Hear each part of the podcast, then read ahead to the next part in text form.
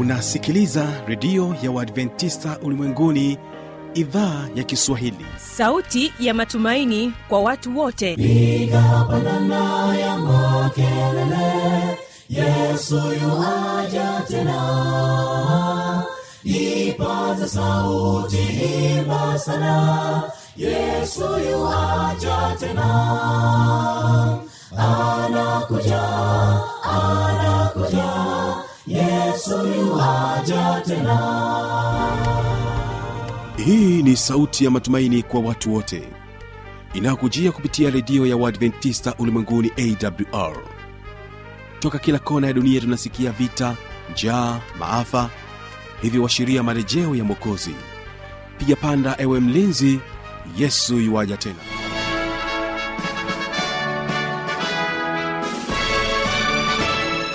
unaitegea sikio idhaa ya kiswahili ya redio ya waadventista ulimwenguni awr ikikutangazia moja kwa moja kutoka hapa morogoro tanzania katika masafa ya mita bendi 25 lakini pia waweza kutusikiliza kupitia morning star radio na rock fm vilevile vile tupo katika tovuti ya w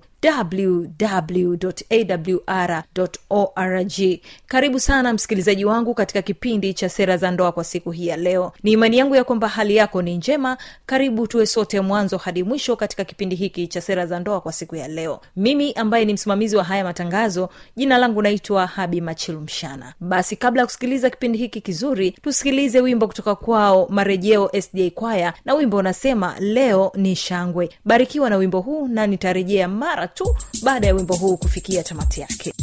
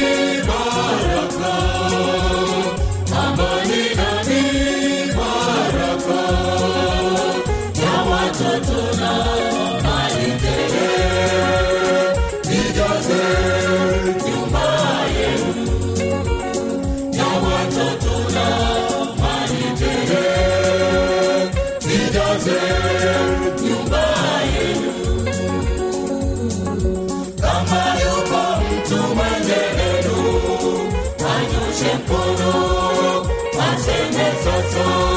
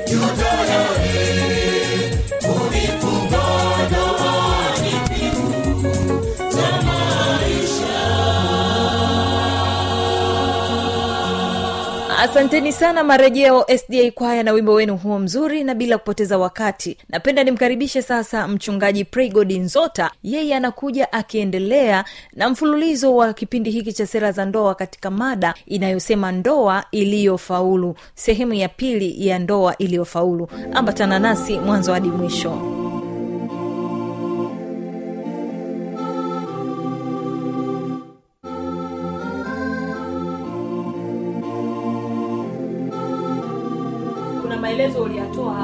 kuhusiana na mfano yule binti ambaye alionekana hana furaha kwa sababu ya mambo mengi na shughuli nyingi ambazo zimemtinga na ukatumia tu hekima kuhakikisha kwamba wale ndugu zake ambao ni, ja, eh, ni wa kiume eh, ambao walikuwa wanaonekana wenyewe hawawezi kujishughulisha na chochote hawa vipi nao watakapokuja kuwa wababa maana ni wanandoa siku za usoni kama hawakuzoeshwa eh, kama wazazi hawakuwazoesha hapa hii nakaaje okay naona swali lako linataka nivunje sheria za familia lakini nieleze tu kwamba mara nyingi mtu ambaye unamheshimu sana akiwa mtoto unamwandalia maisha magumu siku za usoni. Uh, nieleze tu wazi kwamba kwenye miaka ya zamani nilikuwa mwalimu na tulikuwa tunafundisha na hasa nilikuwa nafundisha shule ya parane. Wanafunzi tuliwafundisha kulima kila mmoja tunampa eka yake ya mahindi eka yake ya maharagwe. Kazi ni kazi e, alafu wakija kuna sehemu ya kufieka lakini nilifurahi wengi wao walipopata scholarship walipopata nafasi ya kwenda kusoma nchi za nje walikuta kuwa kule kuna kufanya kazi ili upate karo. Kwa hiyo wale waliokuwa wamezoea kazi ngumu parane walipoenda nje wakipewa kazi kama ni ya kuchimba mtaro niliona wakati mwingine mtaro unachimba mtaro wa kupitisha bomba lakini ardhi yenyewe ni tifutifu kwa vile sehemu ya milimani na yenye miti. Unakuta unaambiwa utapata dola kumi kwa kila mita tatu. Sasa unakuta kwamba kama mtu ana chimba mahali pa mita thelathini basi ana meta tatu mara kumi. Kwa hiyo unakuta ana dola kumi mara kumi. Kwa hiyo jamaa nkapata dola mia moja kilaini kwa kuchimba. Lakini ukiona yule mvivu anasema mi bwana nimekasirika. Mbona nyumbani hawajanitumia pesa? Mbona kanisa langu halijanitumia pesa? Analialia. Katika hali ya pekee mtoto ukimfundisha kazi haliilii anafurahia matunda ya maendeleo yake mwenyewe maana amejifunza kutoka katika bustani amen, amen. Na labda tu tumalizie hapo kwamba bustani unaishughulikia lakini kuna siku ya kukupongeza mm-hmm. kuna siku ya mavuno kama umelima nyanya kuna siku ya kula nyanya mm-hmm. kama umelima papai kuna siku ya kujipongeza kwa papai mm-hmm. na mtoto uliyemlea kufanya kazi mm-hmm. kuna siku ya siku ya kupata matunda asante sana kwa maelezo hayo basi tuende katika swali lingine. Na- natamani tuone siri ya mafanikio ya wanandoa. Ni zipi? Okay. Hapa katika hali ya pekee kuna kitu kinaitwa kufaulu. Kwa vile sisi tunasema juu ya ndoa zilizo faulu kwa hiyo ukitaka mafanikio kwenye ndoa ukitaka mafanikio kwenye biashara ukitaka mafanikio kwenye mahusiano kuna kanuni kama kumi. Kama tunavyosema ndoa iliyofaulu kama mwerezi basi sifa ya kwanza inaitwa uadilifu. Wazungu wanaita integrity. Lazima uweze kuipenda ile shughuli yako na uonyeshe uaminifu wa hali ya juu. Kuna watu wengine unakuta kwamba anafanya biashara lakini ile biashara ana utapeli ndani yake. Nauza nyanya. Ehe haya ndoo ki, plastiki kiasi fulani. Lakini kumbe huko chini nyanya zilizowekwa nyingine zimeoza. Basi mtu ananunua leo kesho anasema pale sirudi tena. Kwa hiyo ameshindwa uaminifu. Mwingine ni fundi anashona vizuri. Lakini je anashona hivyo hivyo kila wakati na kuweza kuonyesha viwango vyake? Alafu anasema kanuni ya pili kwamba ufanye kile ambacho kitavutia kitafanya watu wawe na hamu. Shughuli yako yoyote unayoifanya uipende. Eh, kuna kisa nitawaambia ambacho si kizuri sana lakini si tunakipenda uh, si tulio wainjilisti wa vitabu wanasema mwinjilisti mmoja wa vitabu alienda kuuza vitabu vyake. Mwone na yeye alifaulu kwenye uinjilisti na hii ni siri ya kufaulu maishani. Basi huyu mwinjilisti alipoenda kuuza vitabu akakuta nyumba moja mama mmoja ambaye hataki kabisa kununua vitabu na nyumba yake hataki kutembelewa. Kwa ile mama alikuwa anashughulika na maziwa yake pale akamwona yule mtu na suti yake anakuja anagonga mlango akafungua akamwagia maziwa kwenye uso. Sasa yule baba aliyemwagiwa maziwa alifanya kitu ambacho nilikipenda. Alimwambia mama eh, samahani ingawa umenimwagia maziwa na habari njema kwako. Ambia ipi? Akasema hongera kwa kuwa na maziwa yaliyo bora kuliko aina zote hapa kwenye huu mji. Akasema kwa vipi? Sasa haya aliyodondokea mdomoni ni matamu lakini hata haya aliyodondokea kwenye shati kaharufu kake ni kazuri. Kwa kweli maziwa yako yako kwenye viwango na kutia shime biashara yako ni nzuri endelea songa mbele. Akasema ah, karibu karibu mtu wa mungu samahani karibu tu. Hebu nionyeshe hivyo vitabu. Akanunua. Kwa hiyo katika hali ya pekee ni kwamba kwenye ile shughuli yako unayoifanya ipende na pale ambapo inaonekana kana kwamba inakukwaza tabasamu. Lakini ndume nyingine ingekuwa imemwagiwa maziwa ambayo haijui kanuni hizi ingesema yaya kam, kama kanimwagia maziwa na mkoba wao wa vitabu sitaki. E, lakini katika hali ya pekee kanuni ya mafanikio namba mbili ni kwamba furahia. Kwa hiyo kama ni ndoa ifurahie ndoa yako. Jambo la tatu kwenye hii kanuni ya mafanikio anasema tafuta walezi au watu unaoweza kuwajua kwamba walifanikiwa ili na wewe ufuate nyayo zako. Wazungu wanaita mentors and models. Hawa watu ambao wanakuwa kielelezo. Useme je yesu angefanyaje hapa? Je fulani angefanyaje hapa? Lakini kuna mtu mwingine unakuta yuko nyumbani kwake. Yeye ndiye baba ndiye baba wa mji. Kikombe tu kimepasuka. Hicho kikombe thamani yake ndogo sana unakuta kesha kasirika kesha kuwa mbogo. Nani kavunja kikombe hiki? Mnanitia hasara hii. Amjui nilivipata kwa shida. Ya ya. Wewe ndiwe baba tulia tu. Naringa kwamba nashukuru kuwa na katoto kazuri kameweza kubeba kikombe. Asante kuniletea maji eh? mpeni kikombe kingine. Ingawa hiki kimepasuka mpeni kingine. Amletee baba nini? Maji. Yaani uwe na ile lugha nzuri. Alafu jambo la nne kwenye kanuni hizi za mafanikio maishani anasema kila siku uendelee kukua. E, katika ndoa lazima uendelee kukua. E, you have to be a gentleman. Ungwana wako uongezeke busara zako ziongezeke. Usiwe mtu ambaye unafanya mambo ya kitoto. Kuna mambo ambayo napenda niwaambie kwa nasema kukua kila siku. Zamani sana nilikuwa sijui kuwa wakinamama wana lugha yao maalum. E, unakuta ukibisha hodi hodi karibu. Unaambiwa samani usivue tu viatu njoo moja kwa moja. Sasa nawe akili yako kama iko kwenye socks utakuta kwamba unaingia na viatu na wakati unajua kuwa mvua ilikuwa inanyesha nje umebeba matope. Kumbe mama anapokuambia ingi, usijali ingia tu na viatu. Ni lugha ya kukuonyesha kwamba wewe ni wa thamani wewe ni wa muhimu. Tunakuhitaji.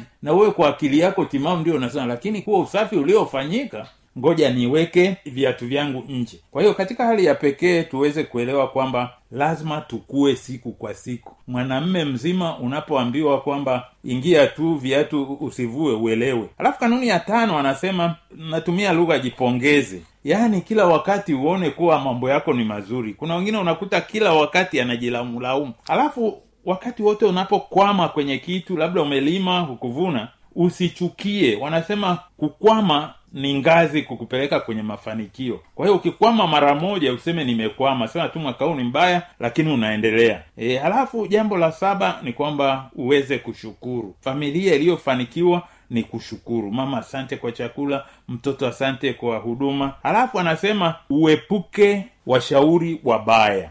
Katika lugha ya wazungu anasema eliminate bad apples. Yaani katika hali fulani kuna tunda la tofaa. Wanasema lile tunda tofaa lililo baya uliondoe haraka. Yaani kwa lugha nyingine ni kwamba familia yako uweke kwenye mazingira ambayo hakuna wale watu wanaoleta e, chokochoko za kuleta hisia mbaya na maneno mabaya. Kwa vile hiyo inakuwa sumu. Alafu jambo karibu na la mwisho anasema chagua nuru badala ya giza. Yaani kwenye familia tafuta mambo mema wakati mwingine anatumia lugha rahisi anasema chagua maua acha miiba e, kama mkeo kakufanyia mambo tisini ongelea hayo tisini acha kufuata hako ka 10 kenye shida. Halafu mwisho anasema ishi kama shujaa. Yaani uwe mpambanaji usiwe mtu wa kulalamika. Unajua unapokuwa mpambanaji pata ushindi namba moja unatafuta namba mbili na namba tatu na namba nne. Na kwenye familia yako piga hatua. Na hii nieleze tu kwa nini familia nyingi hazifanikiwi. Wengine sio wapambanaji. Vuna mwaka huo vizuri wanasema ya tumevuna vizuri. Tu, tuandae bonge la sherehe. Kwa hiyo mavuno yote yanaliwa siku moja. Wengine tuandae bonge la safari wanatalii. Kwa hiyo unakuta kwamba ile familia haisogei nikomee hapa. Asante mchungaji. Tumeona siri ya mafanikio ya wanandoa na hivyo naamini ndoa nyingi zitakuwa zimepata mwelekeo wapi waelekee ili waweze kupata mafanikio zaidi na zaidi. Sasa basi kuna swala hili la kupanda mlima kilimanjaro. Eh, inatupatia somo gani muhimu kwa wanandoa kupanda mlima kilimanjaro? Karibu. Okay asante. Nafikiri ili kujibu hili swali nitapenda kumuuliza mwenzangu tuliye naye hapa maswali machache alafu anavyoyajibu nafikiri itakuwa ni rahisi kwangu baadaye kueleza vizuri. E, dada ni mlima upi unaojua ni mrefu hapa tanzania? Kilimanjaro. Ya je mtu akiambiwa apande mlima kilimanjaro au apande mlima uluguru aliye mvivu unafikiri atachagua upi? Uluguru ya na aliye jasiri kabisa atachagua mlima upi? Kilimanjaro. Na yupi atapewa hongera kubwa aliyepanda uluguru au aliyepanda kilimanjaro?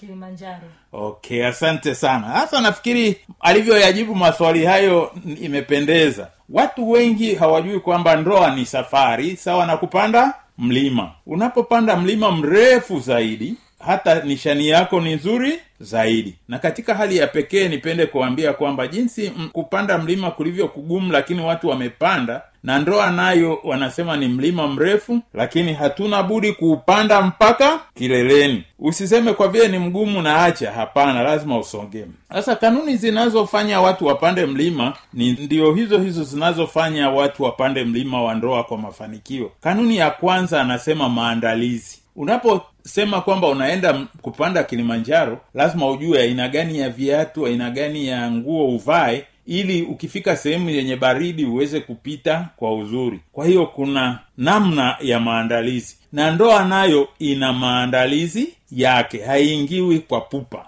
Nakumbuka wakati fulani nilikuwa na nazungumza na baba yangu mzazi na wakati huo tulikuwa mimi na miaka ishirini na saba hivi na akaniambia mwanangu nimekuja kukuona nataka uoe. Nikamwambia eh, sasa baba mbona naona sijajiweka sawa? Lakini naye akanieleza kasema hata mi kwa kweli zamani zangu niliwa na miaka ishirini na nane na sababu ilikuwa babu yenu alikuwa mkali. Kaambia kwani babu alikufanyaje mpaka unasema alikuwa mkali? Anasema enzi zetu ulikuwa uruhusiwi kuoa mpaka uwe na shamba kubwa la kahawa au ya la zao la biashara alafu uwe na shamba kubwa la mihogo yaani vyakula uwe na shamba kubwa la ndizi ili angalau e, uweze kujitegemea. Anasema kwa hiyo nilipomwambia baba anataka kuoa alitaka aone hivyo vitu. Basi vilipokamilika ndio akasema sasa kuna moja zaidi. Kwa vile ilikuwa kijijini. Sa nataka uwe na nyumba yako imesimama. Huwezi kuoa halafu uko hapa kwangu. Anasema nilipovikamilisha nkaoa kwa kweli nilifurahia ndoa. Kwa vile mke wangu alikuwa na shamba la ndizi e, shamba la mihogo e, na nyumba ya kuweza ku... kwa hiyo kupanda mlima kunahitaji maandalizi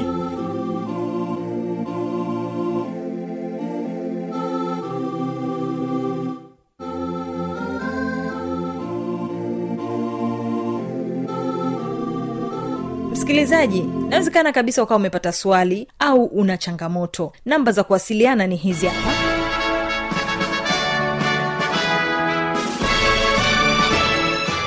Redio ya uadventista ulimwenguni awr sanduku la posta 172 morogoro tanzania. Anwani ya barua pepe ni kiswahili at awrrg namba ya mawasiliano simu ya kiganjani 745 184882 ukiwa nje ya tanzania kumbuka kwanza na namba kiunganishi alama ya kujumlisha 255 unaweza kutoa maoni yako kwa njia ya facebook kwa jina la awr tanzania